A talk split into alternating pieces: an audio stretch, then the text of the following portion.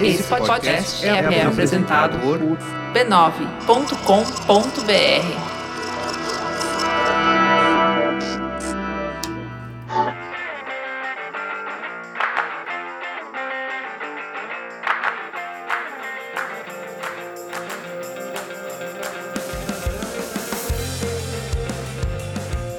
Está começando mais um Spoilers Talk Show, o podcast do spoilers.tv.br, onde a gente conversa sobre cultura pop e televisão. Eu sou o Thales e hoje a gente vai pro futuro, pro passado, pra realidade paralela, pra planeta alienígena, pra tudo que é canto. Uh! Porque o tema do podcast hoje é ficção científica. É. é um gênero que tá sempre se reinventando e que nessa nova temporada agora trouxe desde os robôs de Westworld ou até mesmo Viagem no Tempo em, em Timeless. E a gente vai falar sobre as novas séries de ficção científica, sobre as antigas, sobre todas as séries de ficção científica do mundo. A gente não vai deixar de falar de nenhuma. Mentira! A gente vai falar de algumas. Não, não reclame com a gente quando a gente não falar de todas. Desculpa pelo Mas grito. em um universo paralelo a gente vai falar de todas. Exato. Existem vários podcasts paralelos onde a gente falou de outras séries. No universo paralelo de Patreon, a gente vai falar de Ah, todas. meu Deus. e aí, depois disso tudo, vai ter o Põe na Lista, onde a gente vai fazer as nossas recomendações quinzenais sobre coisas que a gente tá lendo, ouvindo, assistindo, etc. É, comigo hoje na mesa estão o Denis, Olá. a Fernanda, hoje não silenciosa, Oi. e a Carol, que não Oi, vem faz gente. tempo. E vamos começar? Vamos lá. Vamos lá. Vamos começar então por Westworld? Em outubro, a HBO estreou a nova série Westworld, que é a grande aposta dela no mundo pós-Game of Thrones. Tá sendo alardeada como a primeira série de ficção científica da HBO, que é tipo, nossa, sério, eles nunca tiveram outra série de ficção científica? E não, eles não tiveram outra. Westworld é a primeira. É uma grande produção. É uma grande produção não só de cinematografia, mas de elenco. A HBO sempre teve um pouquinho mais de dinheiro pra contratar bons atores, mas nesse eles, eles estão um pouco humilhando, porque não tem. Raros são os atores ali que não estiveram no Oscar, ou não tem um Oscar em algum momento. Tem o Anthony Nossa. Hopkins, tem o Jeffrey Wright, Tem o Ed Harris, Tem tem, o Ed Evan Harris. Rachel Wood. isso. E a série se passa no num falso Velho Oeste. É um parque de diversão, baseada num filme do Michael Crichton, o mesmo cara que fez Jurassic Park, que vocês todos conhecem. Ele adora parques. E por isso Esse ele criou um parque podia fazer parques de verdade. Eu ia ficar muito feliz. Talvez. A história de Westworld é basicamente humanos num futuro não determinado quando criaram um parque com robôs perfeitos, robôs que estão são bastante humanos ou são quase indistintos de humanos. E esse parque é um parque de época em, em que pessoas podem comprar ingresso e viver um pouco no Velho Oeste e cometer as atrocidades do Velho Oeste. É um parque assim muito legal. É um parque que eu recomendo. caso você queira pensar como é matar alguém. Põe na lista de hoje, é o Matar pessoas. A série já exibiu dois episódios. Ela começou um pouco devagar, mas não tão devagar quanto, quanto o Thales, por exemplo, Ai, acha. meu Deus, sim. Eu deixo que eu falo mal depois. Falo bem, que depois eu faço o meu contraponto. A partir do, do, do primeiro episódio, a gente conhece alguns dos personagens principais, entre humanos e robôs. Em especial a Dolores, que é a robô original de Westworld e que tá sempre tendo as memórias apagadas e reinseridas, e isso começa a vazar um pouco na realidade que ela tá vivendo. Vocês gostaram de Westworld, Carol? Westworld foi a minha estreia favorita de outubro. Eu gostei muito dos personagens. A Dolores é uma personagem que ela não é um clássico da ficção científica, ela é bem um clássico de Velho Oeste. Ela é uma heroína boazinha, que faz as coisas pro pai, quer achar o mocinho. E colocar esse personagem de Velho Oeste como uma protagonista de sci-fi, pra mim, foi uma grande jogada. Eu tô bem feliz com isso. E Westworld também mexe com um assunto que eu gosto muito, que é uma construção de memória. E uma construção de memória em personagem sci-fi, pra mim, é ainda melhor. Porque você começa a pegar quem foram os personagens que a Dolores já foi dentro desse parque. E você percebe que a consciência não é criada do, do nada. Ela é criada a partir daqueles personagens que ela já interpretou. E pra mim, isso funciona maravilhosamente como um plot de seriado. E eu tô muito ansiosa pra... A gente vai falar mais depois, mas isso que você falou me lembra muito Dollhouse. Eu não sei se alguém assistiu Dollhouse aqui. O cara do TI do trabalho tá tentando me convencer a assistir Dollhouse faz tipo uns três meses. Eu amo Dollhouse. Dollhouse é uma série do Joss Whedon, pós-Buffy, pós-Angel. E não... Pós-Firefly, inclusive. Não foi um grande sucesso, inclusive a série se manteve por duas temporadas, sempre ameaçada de cancelamento, como tudo que o Joss faz depois de Buffy. Mas a série era sobre isso, sobre memórias implantadas, vazando umas nas outras e formando uma nova consciência dentro de uma pessoa que não era, entre aspas, real. Eu gosto muito disso, a gente pode falar mais de Dollhouse depois. Mas Westworld, Fernanda. Eu gostei que a série. Fazia muito tempo que isso não acontecia, de tipo, criar um buzz, assim. Eu lembro que no trabalho, depois a gente se reuniu pra falar, tipo, pra tentar entender, sei lá, jogar brainstorm de o que está acontecendo em Westworld. Por que será que essas memórias estão voltando ativa? Por que será que esse glitch tá acontecendo? O que que tá rolando, assim? Eu acho que isso é uma coisa que acontece mais em sci-fi. Por mais, por exemplo, vai, Game of Thrones é uma série que tem muito buzz. Mas só que é difícil acontecer essas discussões de tipo, esses brainstorms de o que será que é isso que a gente viu, o que, que a gente entendeu, o que cada um entendeu. Gostei bastante. Eu não achei a série lenta. Eu achei o primeiro episódio introdutório, assim. Eu achei que ela ainda tá introduzindo o mundo e ela tá introduzindo os erros desse mundo. Uma coisa que a Fernanda falou e que a gente vai falar bastante nesse podcast de ficção científica é que pra você construir uma série, ou um livro, ou um filme, uma coisa de ficção científica, você tem que apresentar dependendo do subgênero, que é um mundo. E para apresentar um mundo, você tem que dedicar seus personagens a apresentarem o um mundo para quem tá assistindo. Então isso exige tempo. Isso é o chamado, entre aspas, infodump, que o personagem para e fala: "Ah, nesse mundo, nesse parque, robôs existem há tanto tempo. Robôs fazem isso e vivem isso". Isso talvez dê uma ideia de que ah, a série tem um ritmo mais lento. Mas não necessariamente. Podem ter séries que não apresentam nada e já te jogam no mundo super complexo e você vai ter que pegar o, o, esquema andando, como é o caso de algumas que a gente vai falar daqui a pouco, como The Expanse. Eu preciso marcar isso que eu quero muito falar sobre essa série. Então, é, o que eu não gostei tanto em Westworld, assim, o que eu primeiro o que eu gostei, assim, as atuações são incríveis, eu acho que ali tem Oscar demais e ninguém ia, ninguém ia decepcionar nessa parte, eu acho que não. O visual é Eu acho incrível. que o pai dela tem que ser destacado em Sim, todos os momentos. sim. Aquele ator é incrível. Muito Aquela bom, cena dele discutindo com o Anthony Hopkins, eu fiquei cagando de medo. tipo, eu me senti mal. Eu sou muito entusiasta da coisa da atuação de, de inteligência artificial, porque eu acho que é uma coisa muito difícil de você Sim. fazer. E essa cena, eu olhei e fiquei, gente, ele fez. Não, ele e ele zerou vai, o ele, mundo ele vai essa passando cena. por vários personagens. E Vai. assim, o- eu lembro que a gente sempre conversava muito sobre como o Mads Mikkelsen consegue monitorar cada músculo embaixo do olho dele. Esse ator também. Consegue, Ele consegue. consegue monitorar cada músculo E pra cada um dos dele. personagens. É, Sim. tipo, esse músculo é aquele personagem de tantos anos atrás. Foi É. impressionante essa cena. É tipo, é muito, é muito difícil você evitar o modo Flávia Alessandra, né? Tipo, robô sem sentimentos, sabe? E eles conseguem muito bem. Não, e até uma cena que me deu, assim, muito tesão mesmo, foi aquela primeira cena do Anthony Hopkins conversando com um robô, que, assim, vou puxar a sardinha, cara, o som do robô é incrível. Cada movimento que ele faz tem um sonzinho. Ah! Juro, foi incrível. Mas só que até a atuação daquele robô, que tecnicamente é uma versão anterior, é incrível. Tipo, você acredita que aquilo é um robô. Nossa, não aquele ficou... robô anterior, É muito bom incrível. aquilo. E você acredita que ele é uma versão anterior. É incrível que você consegue ver que tipo, ele é uma versão anterior Ele- dos você robôs vê as atuais. nuances. Você vê a nuance de evolução bom. O jeito que o braço dele vai, aí para, aí vai de novo, é muito bom. muito bom. É muito bom. Então, nisso, eu acho que não tem o que Zero. falar. M pra todo mundo. É, é tipo isso. Mas eu. Como é que eu falo isso? A- a- sabe a HBOsidade da coisa, sabe? Que me incomoda. É tipo assim, as pessoas param muito, agora você vai ter um silêncio aqui de 10 segundos pra você atuar bem muito. Vai, fia. Para e atua agora, vai. É muito. Eu não sei. Sabe. Eu reduziria os dois episódios que já saíram em um episódio, tranquilamente, e não ia perder nada, eu acho. Eu não sei, eu, eu concordo muito com o negócio que o Denis falou, que assim, quando você tá numa série sci-fi, você tem que introduzir um mundo. E eu acho que pro nível de drama que essa série quer causar, talvez, Uhum. você precisa introduzir muito bem esse mundo de sci-fi, você precisa, tipo, mostrar de fato quais são as peças e com que se joga, assim, antes de você poder, de fato, entrar na história. Então eu acho que até o terceiro episódio, eu, eu acho, espero, sei lá, ah, prevejo que o timing vai ser esse, mais ou menos. Essa coisa mais lenta, mais pausada. Eu acho que depois começa a. Meteção de pau. Pode ser. É um bom termo. E eu, Não, eu não sei. assim, é.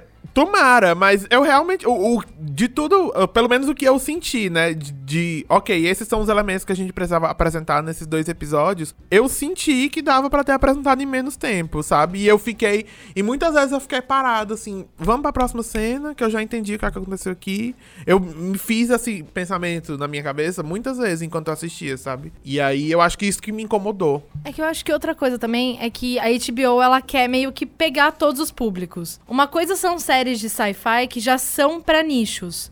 Essa é uma série de sci-fi que não é pra nicho. Então ela quer pegar as pessoas, seja pelo drama, seja por alguma coisinha de comédia. Então eu acho que a gente que é mais público nicho de sci-fi, a gente fica mais meio tipo, tá bom, eu já entendi isso porque eu tenho essa bagagem de tantas outras séries de sci-fi que eu já assisti. Muita gente, sei lá, minha mãe nunca assistiu uma série de sci-fi, sei lá, não sei, Lost, que depois a gente vai entrar nessa discussão. É, então, pra ela chegar já no mundo com tudo mastigado, que pra gente é ok, eu acho que eu entendo a HBO tá, tá É, mastigando é mais calmamente, assim. É tipo pra, um, pra uma pessoa. Não, né, pode falar. Tá. Não, é que, tipo, sei lá, de repente, um- uma pessoa que, sei lá, não vê tantas séries não fica irritada com o fato de que tem uma mulher fumando silenciosa na varanda pra mostrar que ela é poderosa. Sim, Sabe?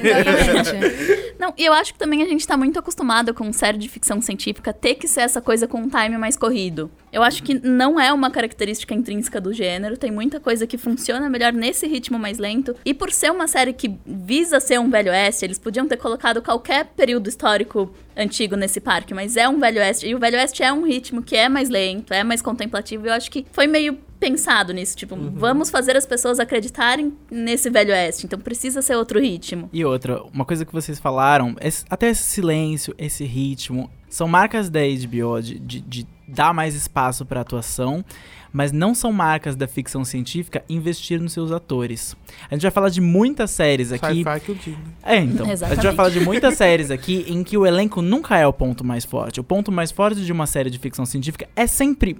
É sempre não, deveria ser sempre o mundo em que ela está. É, a- premissa interessa muito mais do que a atuação. E a HBO tá jogando muito dinheiro na, na atuação, então ela vai dar tempo pros seus atores ficarem silenciosamente contemplando uma janela. Porque Até eu não porque chamei o Anthony Anto- Hopkins. Exatamente, você tem o Anthony Hopkins pra. Eu não chamei o. Anthony Hopkins apenas para vomitar informações sobre o mundo. Eu chamei ele pra pensar a cena, pausar a cena, filmar a cena. Uma série que estreou essa semana e não tem, a- não tem esse elemento é, por exemplo, Timeless na NBC. Timeless. Com esse nome que podia ter um É time. porque, tipo, não tem tempo, né? Nenhum. Timeless. Timeless tem uma premissa que, pra mim, é interessante. Eu sou uma pessoa de ficção científica, eu adoro viagem no tempo, é um subgênero de ficção científica, e conforme a gente for falando das séries, a gente vai tentando introduzir os subgêneros, que não são poucos, são muitos. E É Timeless tipo metal, né? Tem é tipo metal, metal. exatamente. e Timeless basicamente conta a história de uma a história de uma historiadora que acaba sendo jogada num plot em que a uma agência secreta a tira do trabalho, coloca ela num, num, num, num armazém e fala: olha, uma máquina do tempo foi inventada, uma máquina do tempo foi roubada, precisamos da sua expertise em história para viajar no tempo e pegar um terrorista. Vamos lá, yay! E é tipo Ela, isso. em nove minutos ela aceita e tá viajando no tempo. Funciona? Não. Eles têm a Abigail Spencer, que é uma atriz de Rectify, que é uma atriz muito, muito boa. Você viu ela em- por cinco minutos em True Detective na segunda temporada, que você já esqueceu. É pra esquecer. Ela é muito boa, mas infelizmente eles não dão tempo pro personagem dela respirar. E ela não é, ela não tá na HBO, ela não tem uma hora de episódio, ela não tem um investimento, então ela não pode parar na janela e falar o que está acontecendo. Essa é uma série de ficção científica, digamos assim, usual. E vai ser um procedural também, né? Uhum. Essa vai ser uma série que vamos analisar como essa mudança na história deu errado e tentar arrumar. É o que eu, a impressão que eu tive, que a série toda vai ficar se baseando de, ok, a gente arrumou aqui, mas ferrou ali, então agora a Eles criam uma cadeia eterna, né? Tipo, Sim. isso vai durar o tanto de temporada que Só eles que, precisarem. só que pra uma série dessas durar temporadas o suficientes no- na TV, as pessoas precisam gostar dos Exatamente. personagens, das coisas que é o que a Exatamente. série não dá tempo de você Exatamente. fazer. É, séries de ficção científica geralmente, às vezes, demoram pra engrenar. Não é incomum que, que uma série que não tenha personagens. que os atores são meio. É, ruins. e os personagens são meio apressados, porque eles precisam colocar eles de volta no tempo, resolvendo crimes e, e salvando o mundo. Mas ao- ao- aos poucos, conforme você- eles vão se dando tempo pra co- você conhecer os personagens, eles podem crescer. Viagem no tempo é especialmente fácil fazer isso. Por quê? Quando, como a, a viagem no tempo, às vezes, muitas vezes envolve o próprio personagem, a gente em Timeless tem uma indicação de que ela não foi escolhida à toa. Ela tá ali por causa de alguma coisa, não só porque ela é muito boa em história. a gente imagina que a família dela vai estar envolvida, a irmã dela vai estar envolvida, e aos poucos a gente vai se acostumando. Como a atriz é muito boa, ela provavelmente de, de dois em dois minutos por episódio ela vai crescer. Mas quem tem tempo pra isso? Uma outra série de ficção científica que estreou essa semana foi Frequency. Frequency também tem viagem no tempo, mas é uma viagem no tempo diferente. É que eu acho que o, a, a diferença entre timeless e frequency, você acabou de tocar nesse ponto que era o que eu ia falar. Tipo, deixa claro de por que que essa personagem foi escolhida. Tipo, essa coisa de, ah, tem alguma coisa que está me dizendo em Timeless, no caso, que essa personagem não foi escolhida por mera coincidência. É tipo, tá, então me diz logo, porque eu só quero, tipo, entender por que que eu tô assistindo isso pra daí então gostar, sabe? Frequency é baseada num filme, a gente já falou dela no, no, no podcast da Fall Season. Frequency é baseada num filme do Dennis Quaid, com o, o James Caviezel, Jim Caviezel. A CW trocou o gênero do personagem principal, transformou numa mulher, mas a, a história é essencialmente a mesma. É uma, mulher, uma mulher que é policial, perdeu o pai. No filme ele tinha, ela perdeu o pai porque ele era bombeiro, foi um acidente, foi um acidente que aconteceu, supostamente um acidente, entre aspas. E na, na série ele era um policial que foi assassinado. E por mágica, porque às vezes a ficção científica tem um elemento de fantasia, especialmente quando ela é muito urbana, quando ela é muito no presente, ela tem um elemento que não é explicado. No filme é a aurora boreal. Nossa. Na Aurora série Boreal sempre ótimo pra... Exatamente. Na série é um raio, que eu adoro. Um raio cai no rádio que o pai utilizava pra falar, porque ele gostava de brincar de rádio. E o rádio se liga em 2016, ela começa a se com- falar com o pai em 1996 e muda o destino dele. No que ela muda o destino dele, ela caga timeline e várias coisas acontecem. Ela perde outras pessoas tentando salvar ele. E a série vai ser. Mas a série é um. é, no fundo, ela é um procedimento policial, porque é a investigação de um serial killer com esse elemento de viagem no tempo. O que é muito comum em ficção científica, no que a Fernanda falou de Westworld, Pra você não transformar sua série num lixo e trazer um monte de gente. Então, gente que gosta de série policial pode assistir Frequency porque vai ter uma investigação policial, vai ter um assassino que precisa ser desmascarado com esse plus a mais. E você pode se comunicar no passado com o seu pai. Exatamente. É, uma coisa que eu gostei bastante de Frequency é que ela tem uma janela temporal muito pequena pra você lidar com o passado e o presente. Não, não é uma viagem no tempo infinita. Ela tem um, um, um tempo que, tipo, ok. Nesse dia, meu pai vai morrer, o que eu faço? E daí me dá essa coisa de procedure de, de 24 horas de tipo, nossa, vai logo, porque vocês precisam conseguir se comunicar pra resolver isso, que eu acho que é um dos trunfos da série. Uma coisa que eu gosto do filme e que eu gosto da série é que todos os, os eventos que ela altera no passado geram uma vida alternativa que ela instantaneamente viveu. Então ela acumula memórias de várias vidas alternativas que ela foi alterando. Então ela sabe o que é viver com o pai, ela sabe o que é viver sem o pai, ela sabe o que é viver com a mãe, ela sabe o que é viver sem a mãe. E no filme ele fica com quatro timelines alternativas no final. Na série, ela já começa no primeiro episódio com duas. A série tem três episódios. ela não vai ficar só com duas. É muito potencial pra desenvolvimento de É muito personagem. potencial para desenvolvimento de personagem, muito mais, tem muito mais chance de ser uma coisa melhor do que Timeless. Uma outra série que estreou nessa safra, falando dessas novas safras de séries de ficção científica, é uma que eu, inicialmente você não diria que é ficção científica, é Van Helsing no sci-fi. Nós já falamos de Van Helsing também. No segundo episódio, pro terceiro episódio, fica mais claro que não é uma série de terror, apesar de Van Helsing, apesar de vampiros. Sim. Ela é uma série pós-apocalíptica sobre um mundo em que um vulcão. um vulcão. What? Exato. Entrou em atividade, tapou mais ou menos o sol. E aí, vampiros que já existiram saem pro, pro, pra superfície e começam a atacar pessoas. Finalmente vamos poder viver Não fora é? sol. Coitado. Nossa, que bom, não vou mais ter que me preocupar com ter que tomar sol pra almoçar. Eu fico feliz que a gente mora Não no vai mais ter Brasil. câncer de pele. Uh! Eu fico feliz que a gente mora no Brasil e nada desses desastres naturais chega aqui.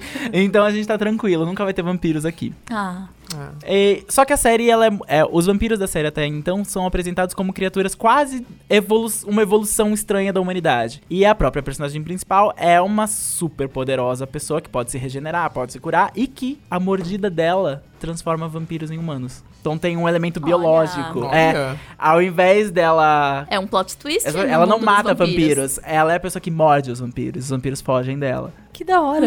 Melhor plot Muito legal. twist. E- Isso é um spoiler do segundo episódio, eu contei, desculpa. É, mas é porque se você fosse basear só no primeiro, como eu falei no podcast passado, o primeiro episódio é um saco. Não, mas esse é o tipo do spoiler que agora eu tô com uma média vontade de Pois assistir essa é, série. Me deu uma vontadezinha Me deu uma de ver. vontadezinha de ver, porque tem, tem um twist aí, tem alguma é um coisa diferente de todas as de outras vampiros. séries de vampiros. O gênero dela é, é um sci-fi horror, é um, é um horror sci-fi. É um, é um plot de filme de terror, mas transformado numa ficção científica, que não é incomum na televisão. Porque todas essas séries novas que estão estreando, elas têm 50 anos de outras séries e plots de ficção científica, 100 anos de livros pra se basear.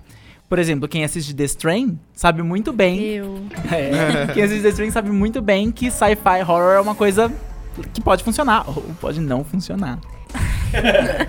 Ah, The Strain. The Strain é essa coisa que começou tão linda e aí depois foi ficando tão ruim. The Strain é a história de uma epidemia que acontece em Nova York que causa, que transforma as pessoas infectadas em vampiros. Mas ao contrário de quase toda a releitura de vampiros, eles não são nem um pouco românticos, não é uma coisa bonita. É uma coisa até meio gore, assim. A série ela é bem. Pelo menos a primeira temporada ela é bem gore. O problema é quando a série se perde. O problema é quando a história vai pro saco e aí eles só querem ficar criando procedurals. É tipo, é uma coisa meio. Sabe aquela série de policial em que o crime acontece, aí, sei lá, vai, tem um sequestrador sequestrando essa casa. E aí a polícia. Nanda! Aí a polícia chega cinco minutos depois que ele foi embora. Todo episódio de The Strain é isso, basicamente. Porque eles querem só ficar empurrando a história, empurrando a história, empurrando a história e não resolvem nada nunca. O único elemento interessante de The Strain, no aspecto de ficção científica, é que os vampiros, eles são, na verdade, um ins- não é um inseto, é, é, é- é alguma É categoria. uma, é uma epidemia. É uma epidemia, mas ele tem uma forma animal que tá dentro do corpo das pessoas, que é uma larvazinha, e ela se espalha e ela pode ser detida como você, como você impede, sei lá, um protozoário de atacar Nossa. alguém. É basicamente isso. Se a série se perdeu, não é culpa da ficção científica. A ficção científica é a parte mais interessante da série. Mas, infelizmente, o horror deixa a desejar. O que eu acho interessante de The Strain... Eu Fala. não diria nem que o horror deixa a desejar, porque eu acho que quando ela quer assustar, ela consegue. Eu acho que é a narrativa mesmo. Eu acho que a The Strain perdeu a narrativa. O- os elementos sci-fi continuam lá e eles continuam bons. Os elementos de detetive, quando eles de fato estão buscando alguma coisa, continua bom. Eu acho que a narrativa de por que aquilo ainda tá acontecendo, se eles já tiveram 5, 10, 15 chances de deter aquilo e não deteram porque, sei lá, não- literalmente não deram um passo pra frente e mataram um vampiro, é, é que me. Gente, dá um antibiótico pra ele. é, é- é que me mata, sabe? Eu acho curioso quando eu vejo The Strain, que eu penso em ficção científica, e eu penso que várias histórias de ficção científica, mesmo as que não são horror, tem que ter algum elemento que te assusta. Não que te assusta no sentido de, tipo, um vampiro, um monstro, mas tem que ter um- uma visão de futuro, ou coisas num futuro, ou coisas em viagem no tempo, que são um pouquinho perturbadoras. Porque isso é meio que a gênese da, da ficção científica. É você tra- mostrar um cenário é, incrível em que alguma descoberta foi feita, mas essa descoberta tem consequências. Exato. Não é à toa que a série que ao ar de ficção científica há mais tempo com interrupções é Doctor Who. E Doctor Who é uma série que foi criada nos anos 60 pela, pela BBC e sempre mostra um cenário futuro ou às vezes no passado que tem um elemento perturbador. Geralmente é um monstro. Porque é Doctor Who. Porque é Doctor Who. Mas Doctor Who não deixa de, de ter esse espírito da ficção científica de explorar mundos que você gostaria de ir. Mas muito cuidado. Que é porque precisa ter o conflito. Se você transforma um mundo que você gostaria de ir e a humanidade deu certo e tá tudo lindo e maravilhoso, não tem uma história, não tem um conflito. Mas eu gosto também que Doctor Who ele se prende a te assustar também com coisas tipo a morte em si, com, sei lá, amor, com relacionamentos. É, é engraçado como ele consegue manter o, o elemento fantástico, mas ainda assim brincar com coisas extremamente palpáveis, extremamente relativas à nossa realidade. O que eu gosto muito de Doctor Who é, é a pegada da imortalidade. Sim. Que abre muita chance pra você criar muitas relações muito E do boas. peso que isso traz, né? Exatamente. O peso de você deixar pessoas, deixar lugares, deixar planetas, pra mim é o Doctor Who o que me atrai mais. Por exemplo, você não se apega tanto ao doutor, você se apega às pessoas com quem ele se relaciona. E quando ele tem que abandonar essas pessoas, pra mim é sempre devastador, horrível. Eu passo horas chorando em casa, mas falo, é pra isso que eu tô Não, aqui, e, ao sabe? e ao contrário de uma Dolores, que meio que não se lembra disso, ele lembra de Ele tudo. lembra de tudo. Ele lembra de todas as dores, ele lembra de todas as perdas. Você também se lembra, por isso que dói tanto. É, ela consegue. E ao mesmo tempo não, não é uma série pesada, então você Não. sofre, mas ela tem uma pegada de comédia, de humor que você aguenta. Você vai e você fala, ok, eu vou quebrar o meu coração daqui a pouco, mas enquanto isso eu tô bem. Você sabe que vai rolar um equilíbrio. Vão ter episódios onde vai acabar isso, vai estar deitada no chão em formato fetal, chorando por horas. e outros episódios vão acabar e você vai rir. Eu ainda sinto falta da Clara. Ah. Mas ao mesmo tempo, é isso, Doctor Who, por ser uma série tão longa, ela tem essa coisa, você, ok, tá sentindo falta, tá bem triste, mas agora vai começar uma nova. Ela tem essa coisa de sempre recomeçar. Eu tô bem ansiosa pela Companion nova, então você sai do seu chão em posição fetal já, já pronto pra outra.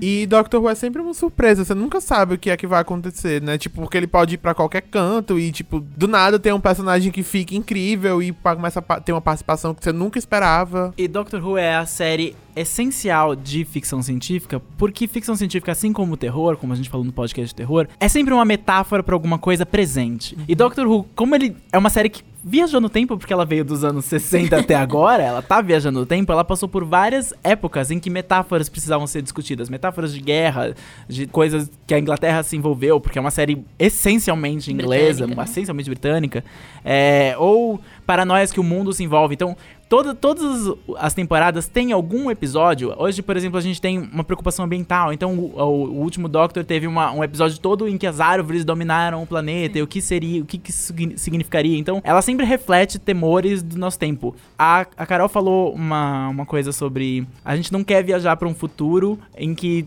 tudo é perfeito, tudo funciona e todos estão felizes. Mas mesmo quando a gente viaja para um futuro em que tudo é perfeito, tudo funciona e todos estão felizes, como em Star Trek, a- talvez também a outra série essencial, de Essencial. ficção Aham. científica, nem tudo é perfeito no futuro perfeito. É, Star Trek eu acho que vale ressaltar que o conceito de fanbase vem de Star Trek, né? Tipo, é legal pensar que a série de sci-fi no geral, elas não são, tipo, gr- grandes, gigantescos sucessos. Elas geralmente elas pertencem a um público específico que é fã daquela série. A própria Star Trek teve muita dificuldade de ficar no ar. Ela só teve três temporadas e ela foi o primeiro, gerou o primeiro movimento de fãs do pelo amor de Deus, não cancelem minha Exato. série. É, eu gosto muito de Star Trek porque ela tem essa pegada de discutir também o que é o conceito de perfeição numa sociedade. Sim. Então, ok, a gente tá num lugar onde tudo funciona, onde de tudo é incrível, mas o que é essa perfeição que você buscava? Star Trek é uma das séries de ficção científica que, até por ser bem antiga, ela tem um time muito mais lento, muito mais de discussão e de contemplação. E eu acho que é parte dessa característica de ficção científica, de já que a gente vai discutir um conceito como uma sociedade perfeita, a gente não pode fazer isso correndo pra matar um monstro. Você precisa dos personagens pontuando o que cada um vai fazer e etc. Perfeição é um tema muito forte em ficção científica. É... Que é a utopia, na verdade, A o utopia. conceito de utopia. E a perfeição humana também. Nos anos 70, as pessoas ficaram obcecadas por- pelo homem de 6 milhões de dólares e pela mulher biônica, que eram mais do que humanos, porque eles tinham peças ciborgue. Daí é um outro subgênero da ficção científica. As séries não sobre robôs e nem sobre o futuro, mas sobre ciborgues hoje. Hoje. O problema é que toda vez que eles querem representar essa, essa perfeição, ela nunca, ela sempre apresenta problemas. Por exemplo, se o homem de 6 bilhões de dólares era, podia- era mais rápido e eu via e enxergava mais, mais do que qualquer ser humano, ele também era alvo de vários ataques. Quando eles, e quando eles tentam reproduzir isso depois, aquilo era uma série muito dos anos 70, quando eles fizeram a mulher biônica recente, se eu não me engano, faz uns 5 anos que a, a NBC tentou ressuscitar a mulher biônica. Os mesmos medos dos anos 70, que eram de Rússia, Guerra Fria, espionagem, tecnologia sendo usada para aumentar humanos, e era muito paralelo com Olimpíadas, com doping, com super atletas, hoje não refletiu tão bem. Porque a perfeição que a gente procura hoje talvez não seja só fisiológica. É, não é uma coisa física, você não quer ser um fisicamente perfeito. É, exatamente. Talvez hoje seja mais comportamental, hoje é atitude, pensamento, hoje é um pouco mais abstrato. De criar uma rotina perfeita que funcione em uma sociedade. Exatamente. Eu acho engraçado lembrar de, de Babylon 5 nos anos 90, que é uma série anti quase tudo isso que a gente falou, anti a, a perfeição humana, anti a sociedade perfeita. Era uma série que mostrava os humanos num futuro, num futuro é, daqui a dois séculos no futuro, quase a mesma época que Star Trek se passa, mas em que as ações dos humanos e a inexperiência dos humanos em lidar com o espaço, com seres alienígenas, gera guerras terríveis e acorda ameaças terríveis dos cantos do universo. Babylon 5 era uma série que se orgulhava, por exemplo, de ter uma estação espacial em que nada funcionava, em que tudo dava errado, em que as pessoas estavam constantemente em debate umas com as outras, os pontos de vista estavam em debate, e ela também se orgulha de ser uma série que é muito curiosa. Se você assistir coisas de espaço e naves espaciais e estações espaciais, nunca tem banheiro nas séries. A maioria dos conflitos em Babylon 5 entre as pessoas acontecia nos banheiros. Porque o criador da série, que é o mesmo criador de Sense8, adorava mostrar esse tipo de ponto de conflito. Adorava falar: olha, a humanidade no futuro não vai dar certo. Não, a humanidade no futuro vai ter muitos problemas. E ela. É, o, o cotidiano dela é tão parecido com, com o nosso cotidiano, não é um- uma coisa limpa como Star Trek queria fazer. Como eu acho que, por exemplo, já chegando no hoje, The Hundred faz. Porque mesmo o futuro naquela estação espacial que eles sobreviveram à Terra pós-apocalíptica, um outro gênero de ficção científica pós-apocalíptica, era todo imperfeito. Aquela realidade naquela estação era confinada, a democracia deles era, entre aspas, era, era problemática, era muito problemática. Era muito problemática. É, é diferente da utopia que a gente tava falando, né? Quando você já fala desse negócio de Babylon 5, de The 100, você entra na distopia, né? Que é quando o futuro dá errado. é, em The 100... O que é muito mais comum hoje em dia, até no cinema, Que é no, na muito mais provável de acontecer, na É, verdade. é, e a Do gente... jeito que a gente tá indo, Trump aí, tipo, só vejo distopia pela frente. É, pois é. Eu acho que a gente vive esse momento pessimista né, da, da história com razão. Se você não é pessimista, você o está bagulho cego. tá tenso. Eu acho que é por isso que tem muitas coisas agora que são mais distópicas e tal, como o The 100. Fala de The 100, Carol, pra gente. The 100.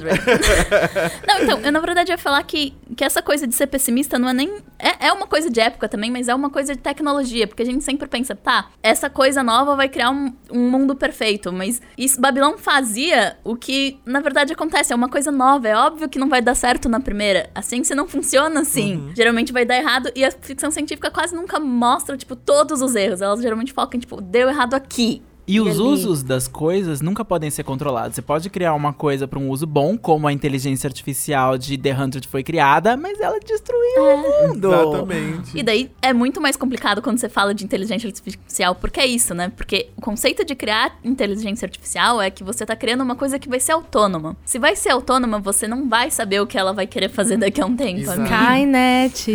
É, outra coisa que eu acho que The 100 fala muito é, tipo, como o ser humano vira um bicho deplorável quando ele tem escassez de recurso, né?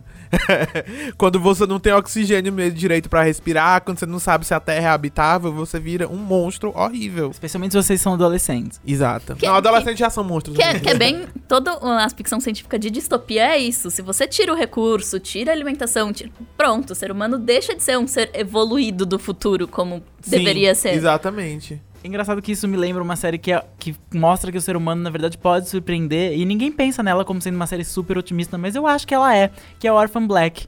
Orphan Black é no- se passa no presente, supostamente no presente, ou talvez numa trama que é, que é conhecida como 5 minutos no futuro. É quase futuro, mas não é o futuro. Aham. E é sobre manipulação genética e é sobre você querer controlar a humanidade, mas no meio de vários clones criaram-se personalidades únicas que lutam contra esse tipo de homogeneidade e no fundo estão querendo afirmar que ser humano é ser bom e ser e é muito vai muito além da tecnologia ou muito além dos próprios recursos que eles têm.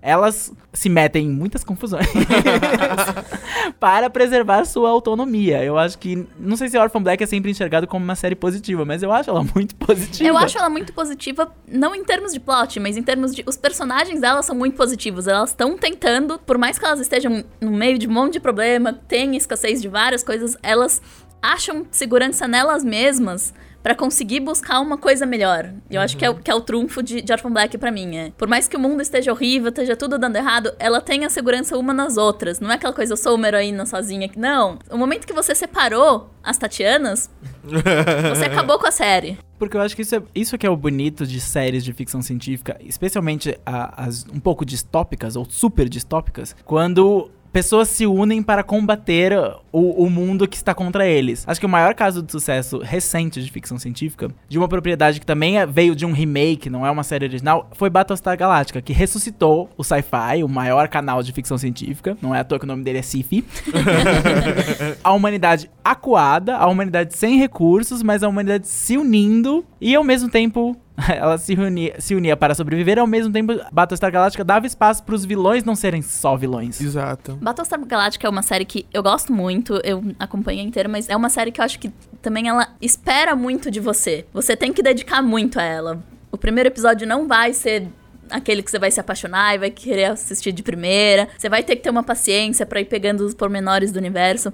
Mas é isso, eu gosto muito de como ela criou uma distopia. Tá todo mundo coado, tá todo mundo com medo de morrer. Tá todo mundo, tipo, num esquema meio The Hundred de começar a ser filho da puta um com o outro, mas eventualmente alguns protagonistas falam, tipo, não, calma, gente. A gente não chegou até aqui pra isso. Vamos tentar ser pessoas melhores e fazer isso funcionar. Inclusive os vilões. Quando os vilões aparecem, eles também não aparecem, tipo, ah, somos monstros, queremos destruir. Não, eles na verdade são uma. Seres vivos. seres Eles vivos seres que estão também tentando sobreviver à maneira deles.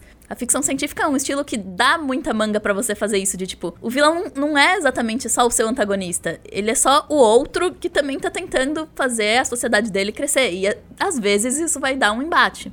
E Battlestar Galactica lidou muito bem com isso. É, eu acho que ficção científica eles são sempre exercício de pensamento, na verdade. É um e se tal coisa acontecesse e aí explorar esse e se. E as boas ficções científicas são as séries que conseguem explorar esse e se. As boas ficções científicas, eu tava pensando agora em Star Trek principalmente, é quando. Como é que é aquele conceito de que, tipo, o vilão, ele é, ele é o person... ele é o Ele é o herói num dia ruim, assim, sabe? Se tudo tivesse dado mal na, na, na, na vida do, do seu herói, ele seria aquele vilão que ele tá combatendo. Isso acontece bastante nesses embates, principalmente os principais embates de, de ficção científica. Isso é uma coisa boa da ficção científica. Ela pode ser uma luta do bem contra o mal, mas especialmente na televisão, se as pessoas têm tempo de explorar seus personagens, nunca é uma luta do bem contra o mal. É sempre um, É, é Pode- uma luta entre duas pessoas tentando fazer o bem. Isso. E é uma e é uma batalha quase sempre ideológica. Personagens têm algum pensamento que eles acham que está correto e eles vão em frente com ele. É sempre uma questão de perspectiva. Battlestar Galactica ressuscitou o sci-fi para esse tipo de, de, de história. Não é, demorou um pouco, mas o sci-fi recentemente lançou uma uma, Sci-Fi uma é o canal, a gente tem que. o Sci-Fi, o canal, lançou uma safra de séries muito boas que debatem várias questões. Ano passado eles lançaram The Expanse, que é baseado numa série de livros, que é uma série incrível, mas muito difícil de assistir. Por que muito difícil? Porque não tem bem contra o mal. Ela se passa toda num cinturão de asteroides, tem um elemento de mistério nela. Então tem uma pessoa que morre no começo e você não sabe bem por que que ela morreu. Um detetive vai investigar e ao mesmo tempo tem vários personagens paralelos em que a morte dela reverbera de alguma maneira. Mas ela tem vários interesses. Não tem um vilão claro, mas eu recomendo demais se você gosta desse tipo de exercício de pensamento, de como é a humanidade. É, é muito fiel a, a o que seria a humanidade explorando só o sistema solar. E a gente tá numa época em que as pessoas querem mandar a gente pra Marte daqui a alguns anos. Então talvez. Só que vai ser um reality show, porque a gente também tá nessa época. Talvez The Expanse possa responder muitas questões na ficção que a gente vai vivenciar na realidade em alguns anos. E outro, o sci-fi também gosta de se divertir com as séries de ficção científica dele. Então, ah, ele gosta de explorar esses pontos lançando séries de que não são de comédia, mas que tem uma- um humor nelas, como Killjoys. Que é uma série que eu gostei muito, teve, teve duas temporadas, a segunda foi ao ar em julho. E é uma série meio que sobre caçadores de recompensa no espaço. Que, que eu acho que é o clássico do Space Opera, o, o Killjoys, que é, aquele, que é aquela ficção científica mais divertida. É mais do tipo, você não é o, o líder da sociedade que precisa lidar com todas as questões ideológicas. Não, você, sei lá, é, é um cara tentando viver nesse mundo. E nesse mundo tem um monte de coisas novas super legais, porque ficção científica você pode ter naves incríveis, um monte de arminhas divertidas. E como essas pessoas lidam com esse mundo, que eu acho que é uma coisa, um, um universo de sci-fi que eu também gosto, que é tipo aquele sci-fi que não pega os comandantes, as pessoas importantes, que pega as pessoas reais, que Uhum. não estão. Por mais que tenha discussão ideológica de o que vai Sim, acontecer sempre no futuro, tem, é inevitável. é mais focado no personagem nesse conto. Isso. Porque daí você tá focado. O que essa, essa pessoa provavelmente não vai conseguir mudar o rumo do universo, do mundo. Mas como ela responde a isso? Que é Uhum. muito importante também ver como a pessoa real responde a essas mudanças de paradigma. E quando a série se diverte e ela tem elementos de comédia, e ela acrescenta umas coisas de novela, especialmente Space Opera, que é grande, tem muitos personagens, e pode acrescentar o gêmeo mal, o robô da dimensão paralela. Porque sci-fi tem mais muito, divertido, tem muito muitos. personagem que funciona com caracter... E funciona. E as pessoas Funciona. falam, Nossa, mas é um clichê, eu sei o que vai acontecer. Sim, mas você quer ver o que vai acontecer. Dessa nova safra, Dark Matter, é uma outra série de sci-fi em que cinco pessoas acordam numa nave sem memória, e daí eles descobrem que eles são grandes criminosos, os maiores criminosos da galáxia, e eles estão fugindo, e mas agora eles vão se reinventar porque eles não têm memória. E aí tem vários. é, Não é uma série exatamente de comédia, não é engraçada em nenhum ponto. Mas as coisas que acontecem são clichês do gênero. Eu tava assistindo em casa e o Tyler estava do meu lado, eu tava assistindo um episódio aleatório. E de repente uma das personagens falou. Mas quando a gente estava na realidade paralela, as naves occidentais, claro que tem uma realidade paralela. Sempre tem. Sempre tem uma realidade paralela. Mas são essas as coisas que fazem o gênero, mesmo quando ele se recicla, ainda ser interessante, porque você espera esse tipo de coisa e quando os, os roteiristas se divertem com isso, eles geralmente contam uma história legal, que você quer prestar atenção. Acontece quando eles. O chato é quando eles não sabem o que fazer com isso. O Sci-Fi lançou esse ano o primeiro fracasso dele em muito tempo, foi Hunters, que era uma série sobre uma invasão alienígena secreta que estava acontecendo. Invasão alienígena secreta, você já assistiu alguma série Algumas sobre invasão vezes. alienígena secreta? Não funcionou porque eles levaram um conceito muito a sério. Muito a sério. Era, era, era um drama pesado de alienígenas vivendo no planeta, e daí um, um pequeno grupo de humanos sabia, e era um grupo, sei lá, do governo, e eles eram acuados, eles eram presos, eles eram forçados a trabalhar pro governo, então eles se rebelavam, mas era muito pesado, não funcionou, foi bem diferente de uma série como Vi. Alguém lembra de Vi? Eu Morena assisti, Vi. Bacari!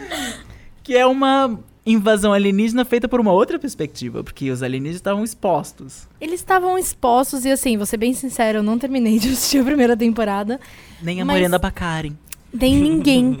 Mas eu gostava. A única coisa que eu realmente gostava na série era o mistério de se eles estavam aqui pra ajudar, se eles estavam aqui pra acabar com a gente, ou se eles estavam pra unir forças, assim, sabe? Se eles queriam criar uma coisa além, por mais que isso não fosse fazer bem pra humanidade, assim, que eles tinham algum interesse oculto, isso aí todo mundo meio que sabia, mas eu gostava desse mistério de por que que eles estão aqui, essa coisa que eles não revelavam, mas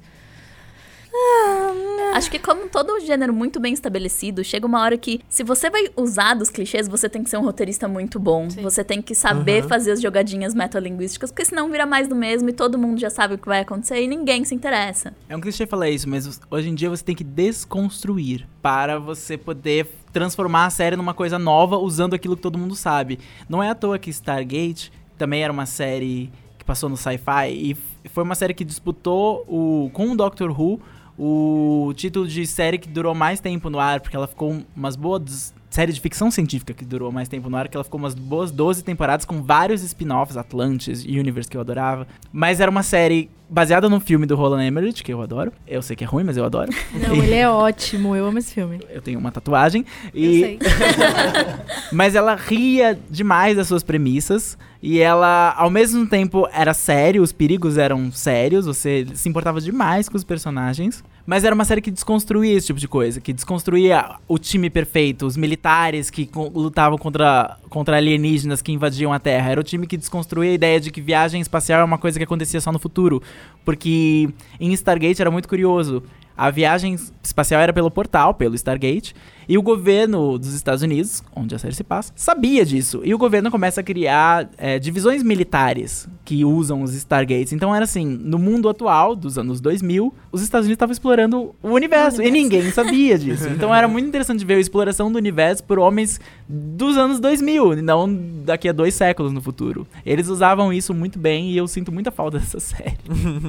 Eu acho que uma coisa que você falou agora que pra mim é essencial é o fato de que você consegue sentir medo pela vida dos personagens. A, a história, o universo, ele é real o suficiente pra você temer pela vida dos personagens, ficar feliz pela vida dos personagens, que pra mim tem sido o problema da nova série da Globo, Supermax, que é um pouco ficção científica, mas só que assim, pra mim a série peca a partir do momento em que eu não consigo me relacionar com esses personagens a ponto nem de temer, nem de torcer, nem de ficar feliz por eles. E não é uma questão de atores, não é uma questão de nada disso, é mais uma questão de narrativa mesmo, de não ser bem construída. E novamente, eles fizeram uma coisa pra um nicho. Se você tá fazendo uma coisa pra um nicho, amigo, esse nicho, ele é bem exigente. Exatamente. Então faça direito. Não me venha com uma historinha de monstro, sci-fi, uma coisa mistério. E você fica jogando coisas pra cima, jogando elementos na nossa cara que. ah, sabe? Não, não. É, tem uma série agora que você falou em mistério, em jogar monstro na cara das pessoas e jogar coisa pra cima e não sabe o que é que tá fazendo, que me lembrou essa série agora quando você falou isso. Qual será que é, Thales? Que eu queria perguntar pra Que mesa dúvida! se vocês acham que é ficção científica ou se é só ruim,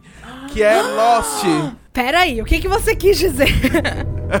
Não sei, foi só, pra um, foi só um, um turn of phrase. Não quis dizer nada. Sem Então. Eu tenho uma declaração pra fazer. Eu nunca vi Lost. Eu perdi o momento, então. Carol! Ah, se você eu perdi o momento. Não, tá, eu entendo. É... Não, mas eu entendo mesmo. Eu lembro que o meu professor de matemática, ele fazia provas inspirado em episódios de Lost. Meu Deus. Você, tem, você tinha meio. Você tinha meio que assistir Lost pra poder acompanhar as aulas de matemática. Era muito da hora. Porque todo mundo assistia. Ele fazia isso porque todo mundo assistia Lost. É, e ele dava um tempo também. A Carol não aprendeu nada em matemática esse não, ano. Não. não.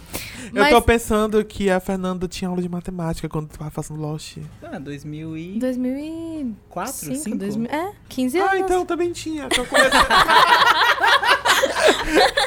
Ó o glitch acontecendo nas memórias de todo mundo. Ah, não, é porque quando eu comecei a eu já tava, sei lá, na terceira. Eu acho que eu tinha Ah, tá. acabado de terminar o ensino médio, eu tava sem fazer nada e por isso assisti. Eu assistia, eu 500 assistia temporadas. junto. É. É, mas pra mim, Lost é uma ficção científica. Tipo assim, primeiro, porque você não sabe o que tá acontecendo e existem elementos de fantasia. Seja um robô, seja um negócio da, dos números que você não entende, seja a própria ilha que não se explica, seja o fato de que eles foram parar lá, ninguém sabe como ou por quê. Eventualmente tem a viagem no tempo e depois você descobre que tava todo mundo morto. Só na última temporada. Só, na, última temporada. Então, assim, ele tem elementos de ficção, mas só que eu acho que a base é o drama. Por isso que eu acho que muita gente não encara como ficção científica. Porque a história da série é como essas pessoas estão sobrevivendo sem. Tipo assim, nessa ilha, depois de ter caído, sofrido um acidente, sem a base delas, como é que elas estão criando novas relações com outras pessoas e como é que elas estão aprendendo a lidar com demônios do passado. Tipo, a base da série é essa, mas com elementos de ficção científica, sei lá. É, o gênero de Lost, ou subgêneros de Lost, são divididos por temporadas. Por exemplo, na primeira temporada, você tinha mais elementos de mistério e ficção científica. Na segunda pra terceira temporada, você tem, tem elementos de série de golpe, inclusive. Porque tem o personagem do Rodrigo Santoro é um golpista. E, e você começa a, a- a- As pessoas têm muito mais agendas secretas do que a ilha tem explicações a dar. Na quarta temporada, você tem uma ficção científica total, que você joga personagens de volta no tempo, você tem um, um episódio como The Constant, que... The Constant não sei se é na quarta ou na quinta, não tenho certeza, mas que é um episódio sobre um físico que explica como mais ou menos como funciona a viagem no tempo, e o Desmond, é, que é um, um- um dos personagens que precisa entrar em contato com alguém fora da ilha, ou pra entrar na ilha, não... não. a realidade do episódio tá longe pra mim, mas... É um episódio lindo, é um episódio romântico, mas é um episódio essencialmente de ficção científica. É quase se a Rachel McAdams estrelasse, ela seria a esposa do Desmond, porque ela Aham. sempre viaja no tempo. Sim. Mas daí na sexta temporada ela se torna uma série quase espiritual. Porque tem esse elemento de, ah, eles todos estão mortos em algum ponto, e agora a gente tá vendo o afterlife deles. Tem até o, no final você tem que eles estão todos numa igreja, você vê símbolos de várias religiões, e vira uma série um pouco mais espiritual. Então eu acho que Lost foi meio que ao sabor do vento, mas no fundo, o único gênero que ela tem, é que não é um gênero, é um objetivo. O objetivo dela é ser um estudo de personagens. Ela jogou os personagens em várias realidades, em drama, em comédia, em, em filmes de ação, em ficção científica, em, em fantasia.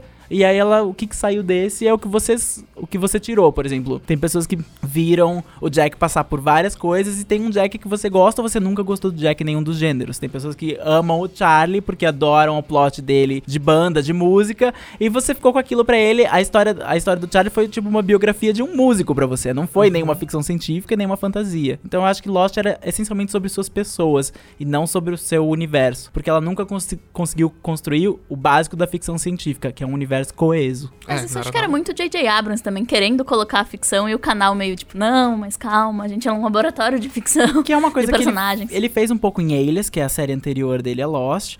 Em Alias, ele, ele tinha vários elementos de ficção científica, porque ele tinha um cientista que podia ter sido descoberto a fórmula da imortalidade, ele tinha criado, sei lá, um computador há 300 anos antes do, do, do computador ser inventado. Então ele colocava esses elementos de ficção científica, chegou a colocar zumbis em algum momento. Porque o J.J. ele adora colocar coisas que ele Isso. gosta.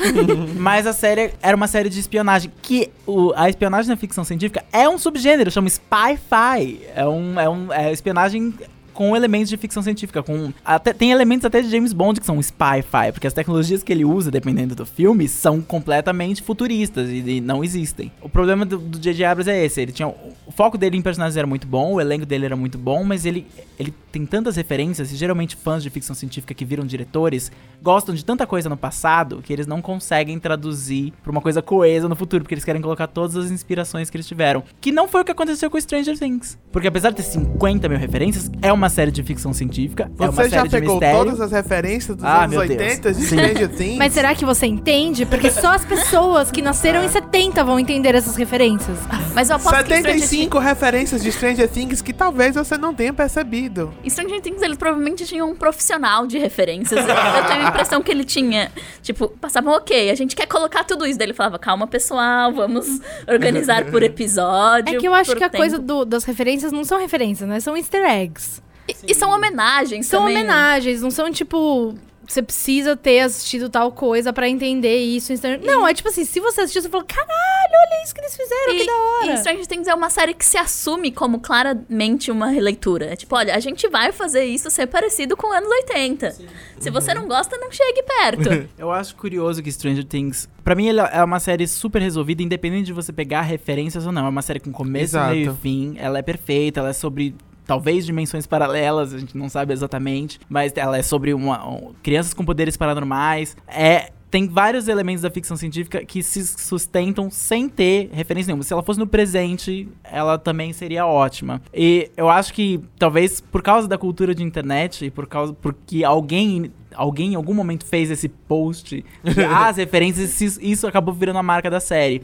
Mas se ela Não fosse é. encarada como, por exemplo, Arquivo X, que tem 10 anos de, de temporadas e cada episódio é uma referência a alguma coisa que algum Uhum. Que já roteirista gostava, aconteceu que já mesmo. aconteceu, que, mas ninguém assistia Arquivo X falando, olha, esse episódio teve nove referências de um filme dos anos 70, de um slasher dos anos 70. Não, porque Arquivo X, como Stranger Things, mere- merecia estar caminhando com, os próprios- com as próprias pernas, dramáticas, É, a assim. diferença é que hoje em dia com a internet todo mundo é insuportável. né? Não, e eu acho A que tem a internet tem essa de- coisa nostálgica. Sim. Quando saiu o letreiro de Stranger Things, todo mundo já tava tipo, ah, anos 80, vai pro Vale a Pena Ver de novo. E eu acho que tem a coisa de, tipo, você assistir. Quantos episódios foram em Stranger Things? Eu acho que foram oito episódios só. É. Foi pouco, né? Eu acho que é questão de você oito, assistir nossa. muitos episódios numa só também. Porque uma coisa é você assistir um episódio de Arquivo X a uma, uma vez por semana, há 15 anos atrás. Não tinha nem internet É, pra você. não tinha nem internet pra você discutir, você assistia um, e se em um você não pegou tanta coisa, no outro você pegava uma e ficava, ah, que legal isso. Mas só que você não identificava um padrão. Quando você vê 8, 10 episódios em seguida de uma coisa que tem muitas referências, isso vira um- uma trademark da série. E você já assiste com a internet aberta, com falando, ah, e aí nesse ponto vai aparecer uma referência. Meu assistente olhou aqui, são oito episódios. São oito episódios, que bom. Obrigada, assistente. E o primeiro episódio da próxima temporada chama Mad Max. Ai, meu Deus. Uh, interessante. Já quero. Uma coisa que eu gosto muito de Stranger Things, e que é uma coisa que a gente já discutiu aqui, é o fato de que a série não tem de fato um vilão. Ela tem uma corporação que tem lá a agenda dela, que não se explica direito porque começou pra onde tava querendo ir. O monstro, ele não é um vilão, ele só tá tentando se alimentar, ele só tá querendo viver Ele ali só de é um boinha. predador. Ele só é um predador. Eu gosto disso, de não ter algo. Não existe uma pessoa querendo fazer o mal. Só existem pessoas tentando fazer a vida delas, gosto, assim. Uma coisa que eu gostei muito em Stranger Things é que, tipo assim, ok, ela tá ali nos anos 80 porque os criadores, né, os Duffer Brothers, eles são grandes fãs daqueles gêneros e tal. Mas ela tá nos anos 80 também porque é um negócio sobre Guerra Fria, Guerra Fria, sobre sim, MK sim, Ultra sim. e não sei o que, que é uma coisa de anos 80 e eles queriam falar sobre isso e por isso tá nos anos 80. Sim.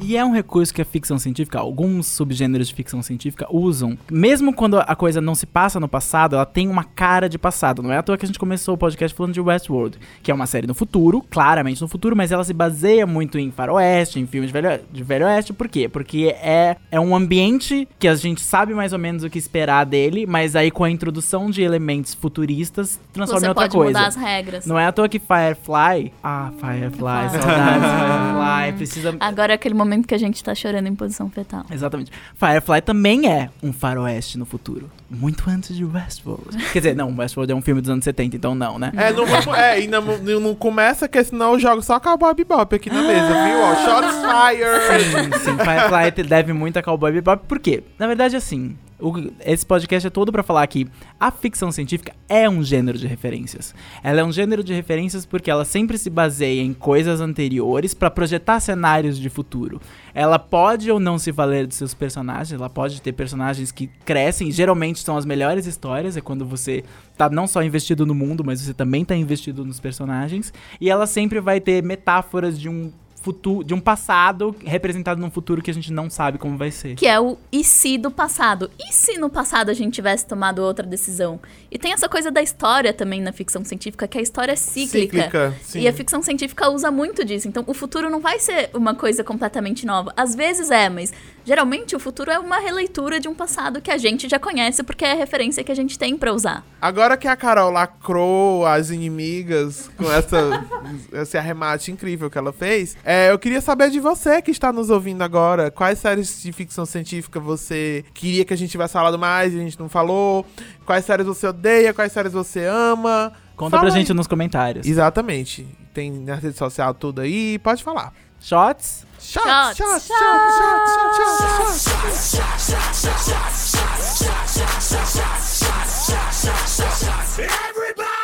Vamos lá, pessoas lindas da mesa. Que série de drama ou comédia ganharia uma nova dimensão se se tornasse um sci-fi Thales? Ah, eu, tá. Então, a série que eu pensei que seria ótima se fosse sci-fi é Looking. Né? Looking, série que terminou agora esse ano com um telefilme, né? Deixou muitos corações partidos de saudade, porque eu amava Looking. E muitos tópicos abertos em comunidades no Sim, Facebook. Não, não, não, Shhh. É, então, é, ia ser muito incrível se a gente tivesse visto o Luke. É tipo um grupo de, de amigos que são homossexuais e que tem problemas de relacionamento entre eles e que vivem a vida deles só que no ano 5000, numa nave espacial, sabe? Meu Deus, Patrick, personagem de ficção científica, Sim, quero. exatamente, sabe? Eles, tipo, com cada um com as Ele profissões ia ter loucas um nas figurino naves. maravilhoso. Ah, sim, ia ter, tipo, estilista de Isso. roupas futuristas. E podiam sei ser, lá. sei lá, aliens namorando, né? Tipo, interespécies. Sim, exatamente. Aí Sim. tem uma coisa do preconceito interespecial. Inter. Espécies. Interespécies. E aí, tipo, algum deles podia ser verde, sei lá, alguma coisa assim. Eu assistiria. o, Ri- o, o, o, o, Rich, verde. Capitão Kirk ia ficar muito feliz com uns aliens verdes pra ele poder pegar. Ele Pois é. Carol? Então, uma série que eu acho que ia ficar muito boa em ficção científica é Shameless, Shameless West, que ainda tá passando. É uma série que além de... De eu achar que não tem mais nada de muito novo pra apresentar nos- no, formato que ela tá agora, ela tem essa coisa do dia a dia de uma família tentando sobreviver a um universo. E na ficção científica isso ia ficar maravilhoso. Plus, Shameless, todos os irmãos Gallagher, eles são uns estereótipos. Então a gente tem o pequeno gênio, a gente tem o militar, tem a criança problema, que são todos tipo tropes de ficção científica que poderiam ser muito bem aproveitados e eu ia ficar muito feliz assistindo Gallaghers num futuro distópico. Denis? Eu não tô assistindo essa série atualmente. Eu parei de assistir na temporada passada, que é Brooklyn Nine-Nine. Mas eu acho que eu adoraria ver Brooklyn Nine-Nine num cenário cyberpunk. Eles Nossa. policiais, a, a Dina, uma secretária cyberpunk, daí todos com partes ciborgues, e eles tendo que resolver, tipo, casos contra inteligências artificiais e, e corpora- mega corporações. Eu acho que eu ia amar uma comédia cyberpunk Ai, que nunca Rosa, foi feita. Que A nunca Rosa com aquela roupa de bubblegum crisis, Sim, a Rosa sabe? própria com uma armadura, um mecha enorme. Aham. Eu acho Verdade, que nunca foi feita uma comédia Uma cyberpunk. comédia cyberpunk ia ser maravilhoso. Fernanda? Fernanda? A única série que me vem na cabeça que eu acho que eu gostaria de ver, tipo assim, numa estação espacial é Crazy Ex-Girlfriend. Nossa, Meu Deus! Rachel! Eu não me lembro de nenhum musical no espaço. Ia ser incrível. no espaço, eles Eu podem imagino- ouvir você cantar. Esse seria a melhor oh propaganda. My. Oh my. E eu imagino que a Rachel, quando ela ficasse irritada com alguém, ela ia colocar essa pessoa numa câmara e, tipo, expulsar ela da, da nave espacial e a pessoa ia embora cantando, assim, sabe? Não sei. E ela ia mudar de planeta, não ia sair pra Califórnia. ela não iria buscar o, o Josh em, tipo. Em Mascovina. Escovina. Ela ia buscar em Marte. Imagina, o Escovina DLSR72. 2X. Ia ser maravilhoso. Eu assistiria. Ela, Nossa, mas você tá nessa nave também. Que coincidência. coincidência. Eu realmente assistiria. Ah, eu assistiria horrores. Manda esse, manda esse coisa pra CW. Manda. Vou mandar. Bom, a gente tá aqui falando de realidades paralelas, de sci-fi. E eu acho que assim, Existe uma realidade paralela onde o podcast tem vários dinheiros e ele consegue fazer vários podcasts e ele consegue dar muito mais conteúdo para vocês. E ele dá desenhos do Thales. E ele dá podcast versão estendida. E ele dá para você o podcast antes do podcast ir ao ar. Se você quer fazer parte desse mundo mágico, dessa dimensão paralela incrível, dá uma passada no Patreon. E agora, para vocês ouvintes que não têm cartão internacional, assim como essa que vos fala, você pode entrar no apoia.se barra spoilerstvbr. Ele é igual ao Patreon, a única diferença é que ele é brasileiro. Então agora todo mundo pode doar. Yay! E agora é aquele momento onde a gente fala sobre as outras coisas que a gente anda ouvindo, lendo, assistindo. O Põe na Lista. Denis, o que você põe na lista essa semana? Essa semana eu vou pôr na lista um jogo, um jogo de tabuleiro, um jogo de tabuleiro que me deixou muito feliz na semana passada, chamado Tokaido. É um jogo que foi lançado aqui pela Galápagos, que tá lançando uns jogos diferentes faz alguns anos. E o objetivo do jogo é você ser turista. Basicamente, você tem um mapa do Japão e você tem vários lugares em que a sua pecinha pode parar. E todos esses lugares são lugares turísticos. É um restaurante, um hotel, um templo. E você joga competindo com os seus amigos pra ver quem tem as melhores férias e quem ganha as férias. Eu acho que esse é o tipo de jogo que você precisa jogar depois do trabalho, no final de semana. É um jogo maravilhoso, eu recomendo muito. Tokaido. Carol? Hoje eu vou colocar na lista uma webcomic que se chama Questionable Content. É, ela é basicamente uma historinha sobre um protagonista que é o Steve, que é um rapazinho normal vivendo na sua vida suburbana, tipo no café com os amigos.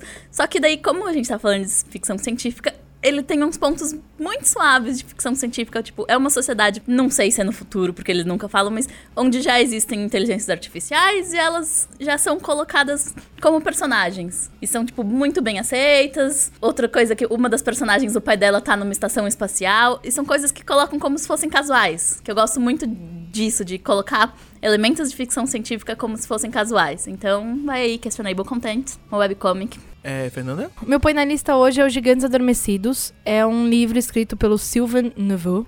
Sei lá, se é assim que se pronuncia o nome dele. Ah, é um livro de ficção científica. Eu achei. Essa semana me deu uma louca. Eu precisava ler, começar a ler alguma coisa de ficção científica fazer um tempo já. E aí eu fui atrás desse livro que foi lançado esse ano, que é basicamente a história de uma mulher que, quando ela tinha 12 anos de idade, um dia ela estava andando pela floresta na bicicleta nova dela e ela cai num buraco muito grande e ela aterriza em cima de uma mão gigante robótica que não veio que não é da Terra. Essa mão estava enterrada lá há 5 mil anos e ao longo do tempo outras partes desse, desse corpo, desse robô gigante vão aparecendo na Terra e ela eventualmente vira uma adulta, cientista, e ela é a pessoa quem vai investigar da onde veio, o que é isso, isso é uma arma, isso quer destruir a gente. Gente, o livro é muito bom, ele é muito fácil e muito rápido de ler. O livro, ele basicamente é escrito a partir dos relatos das pessoas envolvidas na pesquisa e das, das, das entrevistas que são feitas dos, entre aspas, militares, de tipo, o que aconteceu aquele dia? O que aconteceu tal dia?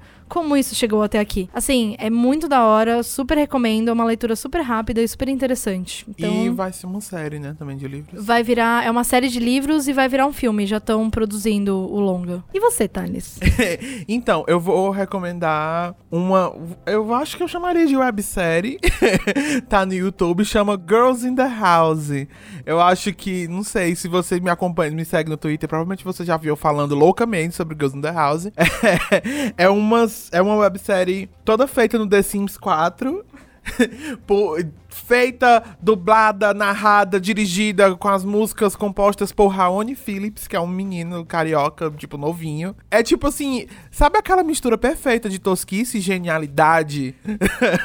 é tipo, é muito louco. É- é- é- são três garotas que moram numa pensão. E elas administram a pensão da tia Ruiva. E aí elas têm os plots mais loucos do mundo. E, tipo, muita intriga, muito barraco. E muito. É muito bom, gente. E, tipo, você vê que o menino que fez, o Raoni, ele assiste muita série. Porque é cheia de, tipo assim, do- dos clichêzinhos de série colocados na hora certa. Tipo, no final do episódio rola um suspense pro próximo. E aí, tipo, o jeito que ele fala, que ele que dubla tudo. E ele dubla parecendo um dublador, assim, nem da Globo, sabe? E é muito bom, é muito bom. Todas as produções do Raoni Phillips vale a pena. Ele botou o primeiro episódio de uma outra série chamada Chantagem, que é incrível, é incrível. Então vão lá no canal dele, How TV, e procurem Girls in the House e vejam tudo, é muito bom. Eu amo. E aqui termina mais uma edição do Spoilers Talk Show. Agradecemos a todo mundo aqui na mesa e a você que está ouvindo a gente. Você pode seguir o Spoilers pelo Twitter, no arroba SpoilersTVBR. A gente também tá lá na iTunes Store, dá estrelinha pra gente, comenta só coisa boa, muita estrelinha, por favor. Esse podcast foi editado pelo Robson Bravo, não foi a Fernanda dessa vez, mas tudo bem. Intrigas, intrigas. e a imagem de destaque foi feita por mim, Thales Rodrigues. Oh, Eu totalmente já fiz, com certeza. Agradecemos ao B9 pelo espaço cedido e por ser a casa do Spoilers Talk Show. Até a próxima. Tchau. Tchau.